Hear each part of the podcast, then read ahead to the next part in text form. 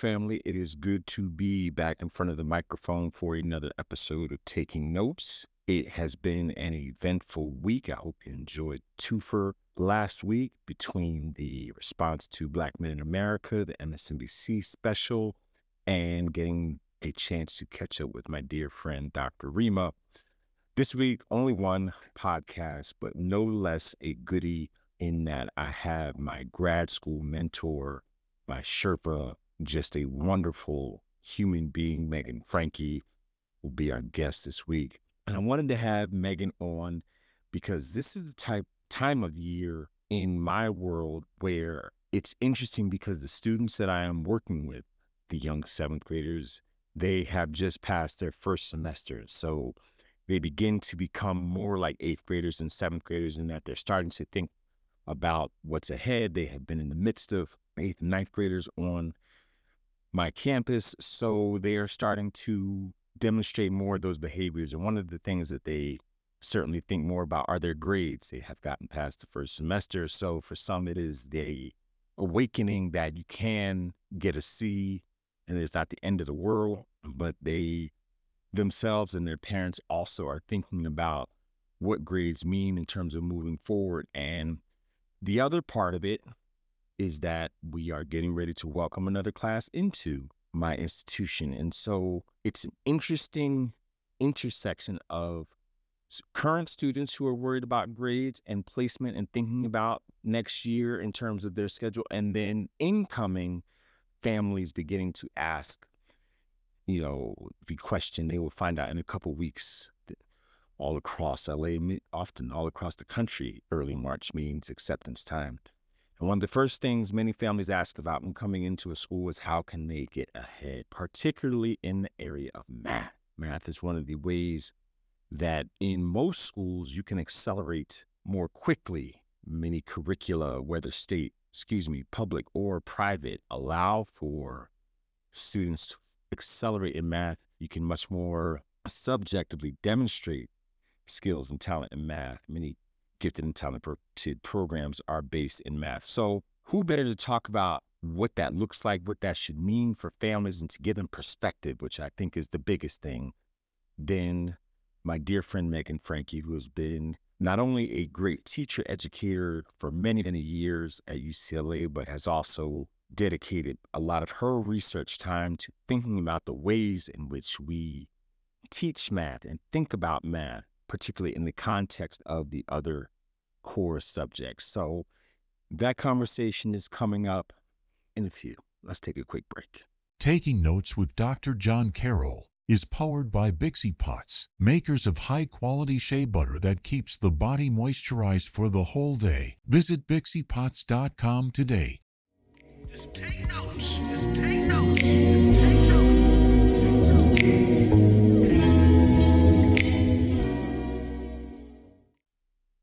So before I get to Megan, I had some quick notes just from the school perspective in terms of students and families and approaching math before we get to Megan, we'll zoom out and get more into the philosophical and kind of the ways that we think about doing math and how math is delivered in schools. So, three quick points.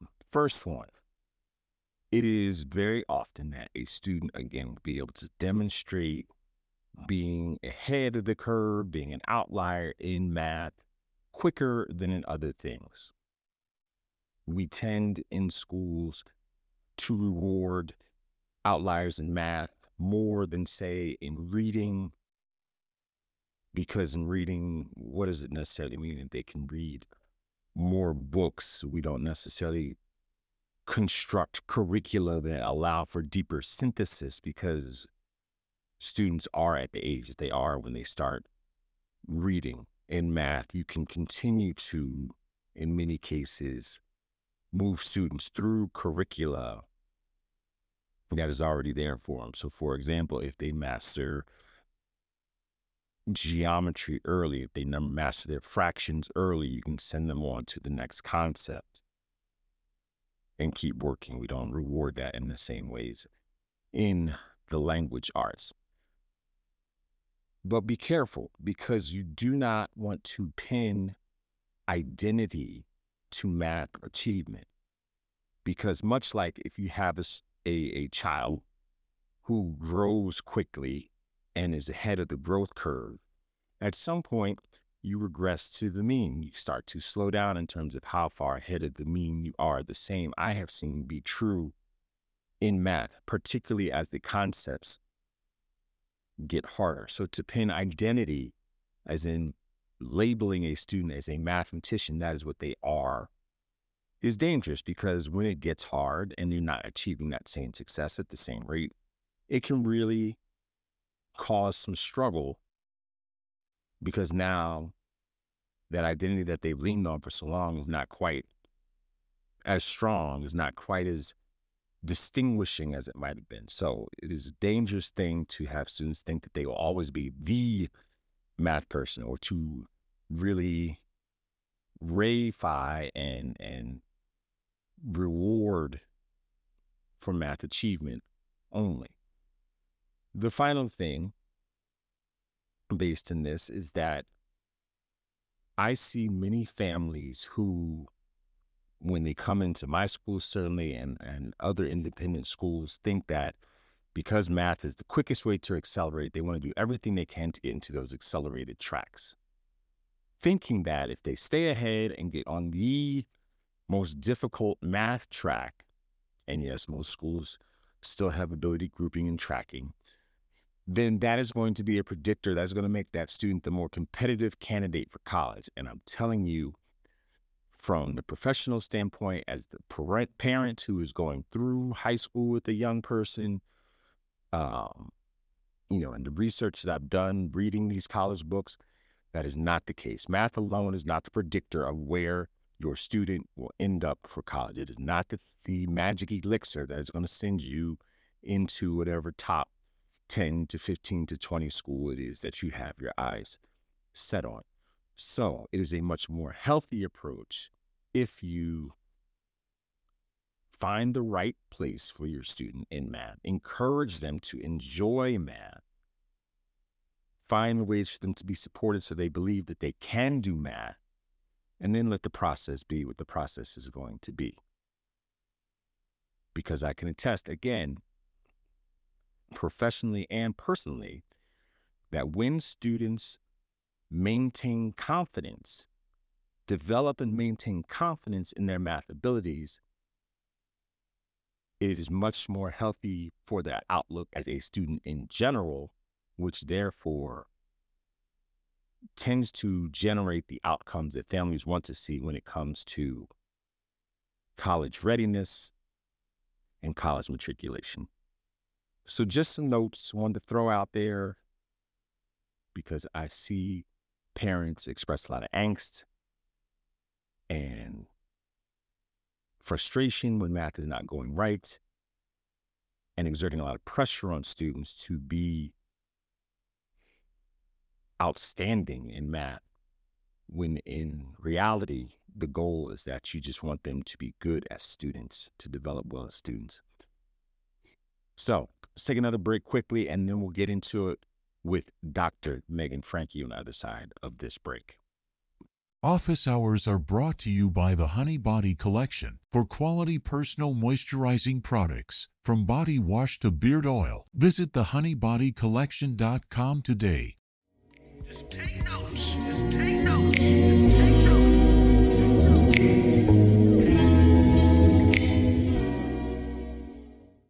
All right. So as I continue to, to, to dig into my UCLA contacts to talk to the awesome people that helped make me the person I am, I have struck gold in catching up with my mentor, my my my Sherpa through grad school, the reason I get to call myself doctor, the great and magnificent Megan Franke, who is many many things at UCLA. Will take too much time to you know describe and recount all the hats that she wears. So I'll just say thank you for coming on, Megan. I'm so happy to see you. And how are you? I am good. And uh, I am happy to get to see you today and get to talk to you today. I miss getting to hang out with you. So thanks for inviting me. Absolutely. And one of the, th- the cool things about a podcast and starting one is that you do get to check in with folks who, you know, time and space may have allowed, you know. Some slippage because we we certainly in my grad school days saw each other on the daily and, and uh-huh. full disclosure not only did you you know i you helped me through grad school but i coached your lovely daughter in swimming so we we were doubly connected for a, a good amount daughter. of time you helped my daughter navigate adolescence so that's a way big awesome thing as a swimmer. Fair, so. fair enough. And and the great Tessa Franke, you know, makes me proud every day as I see her in the professional world. But the, the main reason, you know, among many, just besides catching up with you, that I wanted to talk to you is that in these crazy times, um, where there's a tug of war, it seems, between parents and school admin, whether public or private, and what parents should know, should not know, the rights they do or don't have you know, I wanted to talk to you because you've been at the forefront of one of the fields where I feel there's the greatest battleground, and that's math. Um, and mm-hmm. so offline, we were just talking about an article out about parents winning the war on algebra. And so I will start there with the question How do you see and describe to people how math and how we teach it has changed, I would say, probably in the last decade? And then we can even just go from COVID. So I think that probably math and how we teach it, I would argue, hasn't changed enough mm, in mm-hmm. the period since COVID or pre COVID, that we tend to talk about changing math instruction, but a lot of the practices of math instruction seem to remain the same.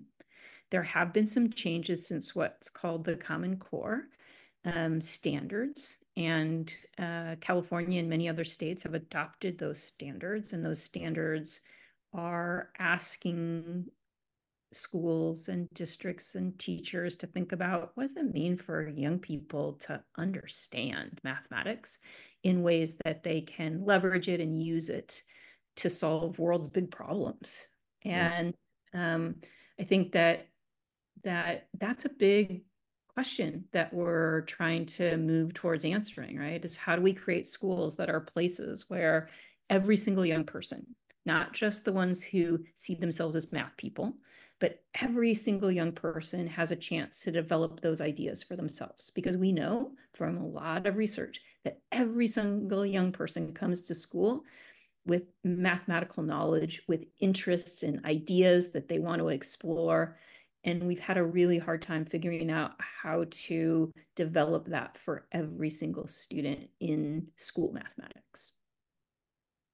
Yeah. And so one of the things that I think comes out of that is that parents tend to believe or look for in their children that spark of math and mm-hmm. where it lies um, probably earlier than even other subjects because savvy parents know that one of the quickest ways to accelerate your child in school is through mathematics. So I'm sure there are people who come to you knowing how your research and say, you know, what do you think about my child? How do I know? What is the type of counsel you give them in terms of, you know, what that acceleration even means for a mm. child? I think that I believe, and I think research supports my belief, that um, the most important thing for young people in school is to see themselves as doers of math, as people who can do it. So if you're going to accelerate as a way to have them succeed, but then they start not seeing themselves as math people, then you're going to run into challenges in the long run, right? So um, I used to have parents come to me whose daughters got to high school and they had taken um, algebra and geometry in middle school. And they got to high school and they're like, I don't want to take math anymore. Like, I, I took my algebra two trig. I, I'll even take a little bit of calculus if I have to, but I don't want to take any more math. But when you're in high school, you have to, you need to take more than two years of math to graduate and to go, go to college, right? And so then the question is have we driven the love of math out of them so that they could get ahead? Um, do they not see themselves as math people anymore? And I do understand the parents' point of view here. I understand that we all want our children to succeed. We want them to do well. We want them to get into the colleges of their choice or to take the career trajectory that they want. Um, so I, I understand the tension for parents here, but I also know that we need to find ways to help young people uh, see themselves as math people and explore math in really interesting and different ways so that they love it, they understand it, they want to do more of it. And so quickly, I'm going to go to the teacher part of this in terms of the training, because that's something you have, you know, been at the forefront of, certainly at UCLA and, and continue to be. What is the message to teachers as they think about how they facilitate curriculum? Right. Because I think, you know, in the best math, math centers environments, as you just mentioned, it is not just about the teacher telling students what to do. How do how do we help scale up, you know, um, stimulating teacher environments, you know, in our training of teachers? Mm-hmm. That's a big question. The, well, that's what we do here, Megan. Oh, I think that that you taught me this, by the way. This is you taught me to ask such questions. Ask questions. Um, I would say, John, that that this goes back. So I'm going to take it back to a big, big idea, and this goes back to um, a point that that you had made about um, your school, and the goal of your school is to prepare people to be citizens, right, and to participate in democracy. And we think when we think about what does it mean to be a citizen and participate in democracy, one big part of that for me is being able to explain your ideas, to engage with the ideas of others, to hear what people have to say, to reason about that, to think about how you might add to their idea, ask questions about their idea. A big part of that is learned within mathematics, right? And what we're trying to do in math classrooms is create opportunities for students to be the people who put their ideas on the table, to recognize that other people may think about the mathematics and how to solve that problem different than they do. Doesn't mean theirs is better or worse. It means that we have different ideas and we can benefit from engaging with each other's ideas. We can develop more mathematics that way.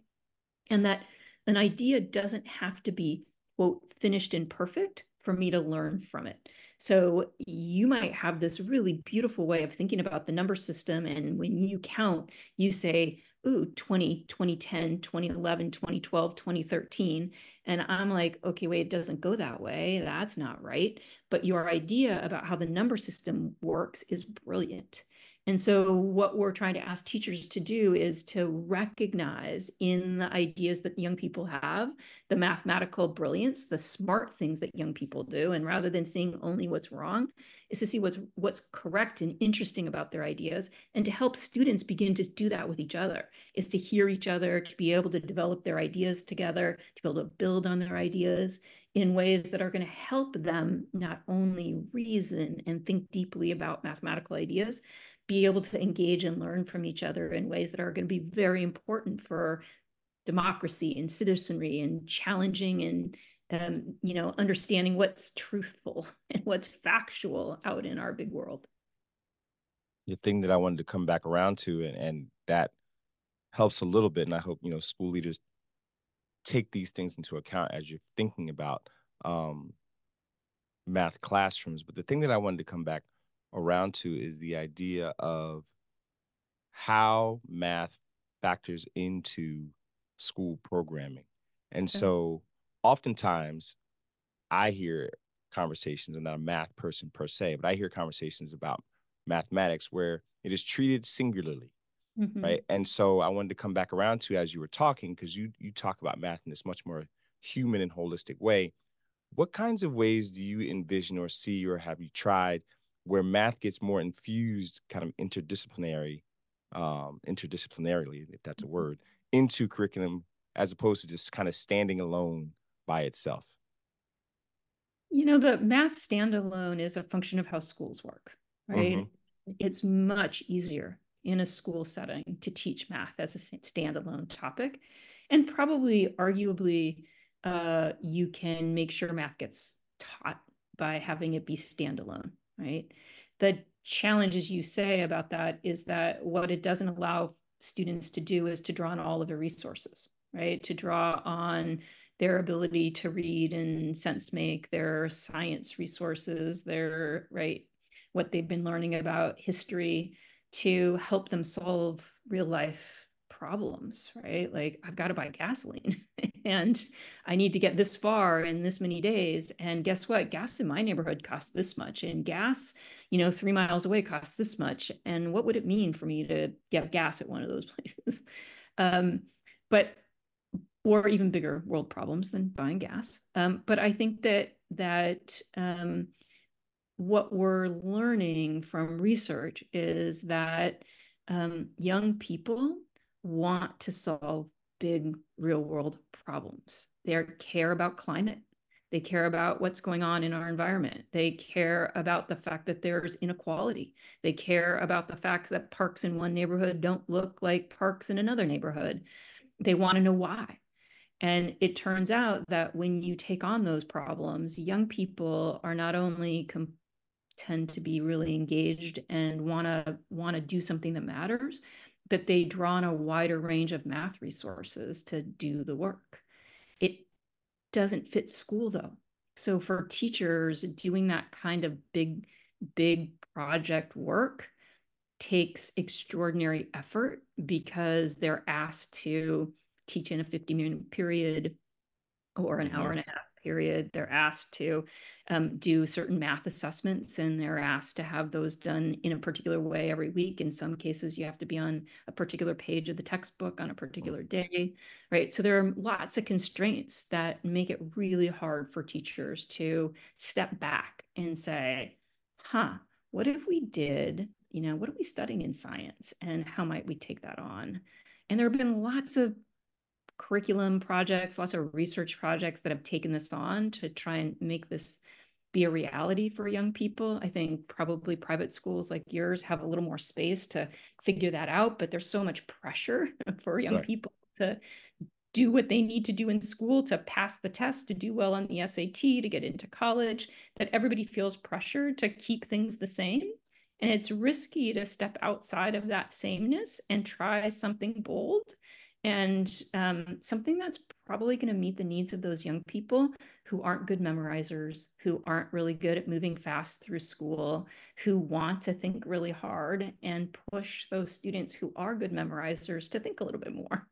And so I think that there's benefit for all students to do that kind of math work together and to and I think there's benefits for society. Like we got to take on these problems. I think that that um, who's going to solve these? It's not going to be me. Like it's going to be our 18 year olds right now who are pushing the agenda about climate change, about gender issues, about pretty much about race, right? Mm-hmm. So we need to create that space so that young people can take it on. I understand that it's risky. I understand that parents genuinely want the best for their young people, and that means keeping things the same.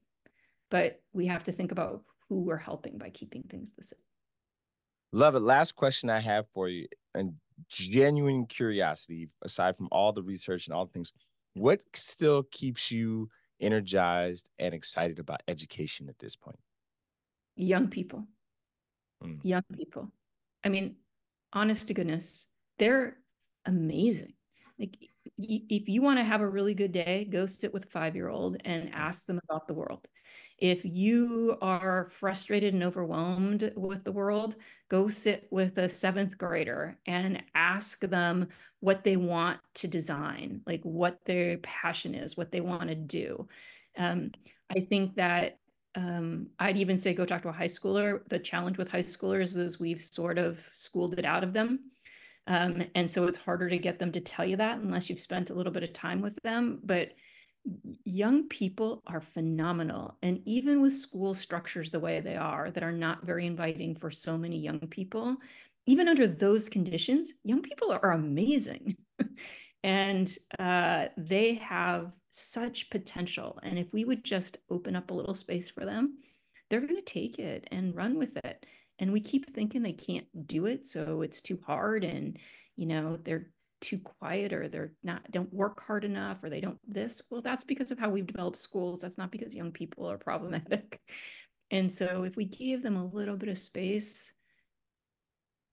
they're they're just awesome. Yeah, I can I hope people can see now why we uh were needed for each other in grad school. Certainly I needed you because yeah, that is the same thing I tell people. You can not have a bad day when you're around young people. Even in the moments when you have to hold them accountable. Yes. They still their energy still gives you life.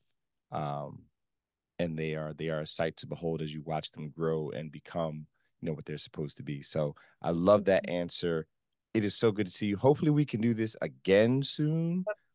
Because I, you know, the issues around education and specifically math and teacher prep, they're not going anywhere.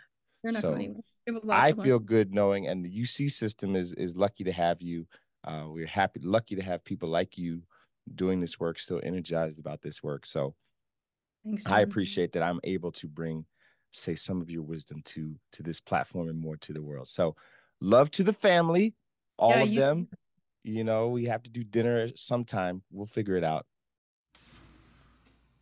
That's it with my friend Megan Franke. I hope you can see why I was so excited to talk to her. She is the type of academic who continues to give me hope about what education can continue to grow to be in this world as we move forward. She thinks about math in a way that makes it more holistic and connects it to all of the other subjects that are important for students to learn. So that's it for me this week. I look forward to getting back with you next week for another episode of Taking Notes. Have a good one. The views expressed by John Carroll and his guest in the preceding podcast are solely that of the authors, and do not necessarily reflect the views of their employers, companies, or other associated parties.